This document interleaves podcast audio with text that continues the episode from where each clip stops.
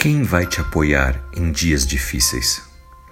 Da série Uma Vida com Propósitos, do pastor Rick Warren. A palavra de Deus nos diz no livro de Mateus, capítulo 18, versículo 20: Pois onde estiverem dois ou três reunidos em meu nome, ali eu estarei. Quando Jesus começou o seu ministério, a primeira coisa que ele fez foi formar um pequeno grupo. Até Jesus sabia que tempos difíceis viriam e era importante que ele e as pessoas ao seu redor não estivessem sozinhas. Você lembra da história? Logo depois que Jesus foi preso, Pedro, um dos membros daquele pequeno grupo de discípulos, experimentou um grande fracasso. Ele negou três vezes que conhecia Jesus. Pedro imediatamente começou a se lamentar sobre esse fracasso. Então, a morte de Jesus ainda acrescentou mais tristeza. Depois você confere essa história lá no livro de Marcos, capítulo 16, versículo 10. Para onde que Pedro foi depois do fracasso, da dor? Procurar o seu pequeno grupo. A Bíblia diz que poucos dias após a morte de Jesus, os discípulos ainda estavam juntos, de luto. Teria sido talvez mais fácil para Pedro se isolar, fingir que não havia cometido nenhum erro, que não estava sofrendo, mas ele sabia que não deveria passar pela vida sozinho. Ele sabia que todos nós somos melhores juntos. Nós somos feitos para andar em comunidade. Então ele se entristeceu, mas junto com os demais discípulos.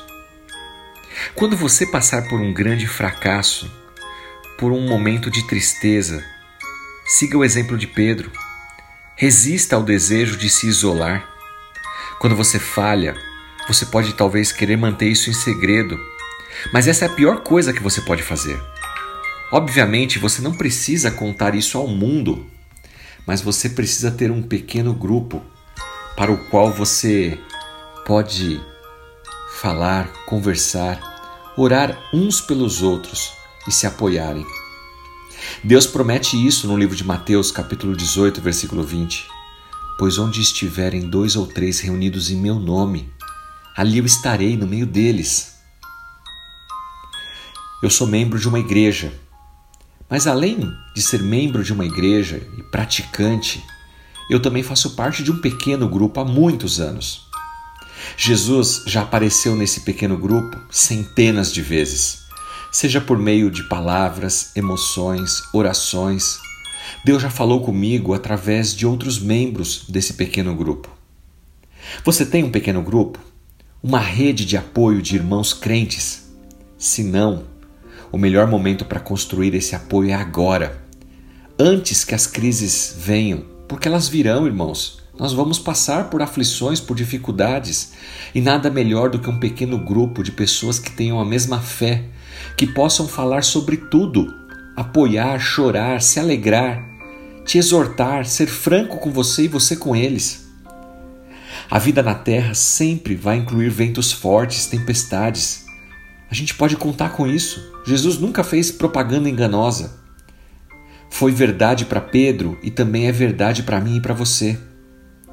Felizmente, Pedro tinha aquele pequeno grupo que andou com ele por três anos quando ele teve o seu maior fracasso, ele podia dizer para eles: Eu errei.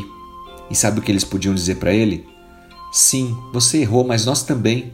Vamos ficar juntos, firmes. Pedro deixou que aquele pequeno grupo o apoiasse. Eles o encorajaram, encorajaram uns aos outros a superarem aquele momento juntos. É disso que nós precisamos em momentos difíceis. Pense nisso. É muito bom ser membro de uma igreja, você precisa fazer parte do corpo de Cristo. Mas além disso, eleja um pequeno grupo ao qual você terá mais intimidade, mais liberdade para falar sobre tudo, para apoiar uns aos outros e orar uns pelos outros. Nós somos chamados para fazer parte deste grupo e essa exortação no dia de hoje aos nossos corações. Que Deus te abençoe e o Espírito Santo revele as pessoas que devem fazer parte desse grupo junto com você, para que vocês possam se fortalecerem uns aos outros. E assim, que Deus abençoe em nome de Jesus Cristo a todos vocês. Amém.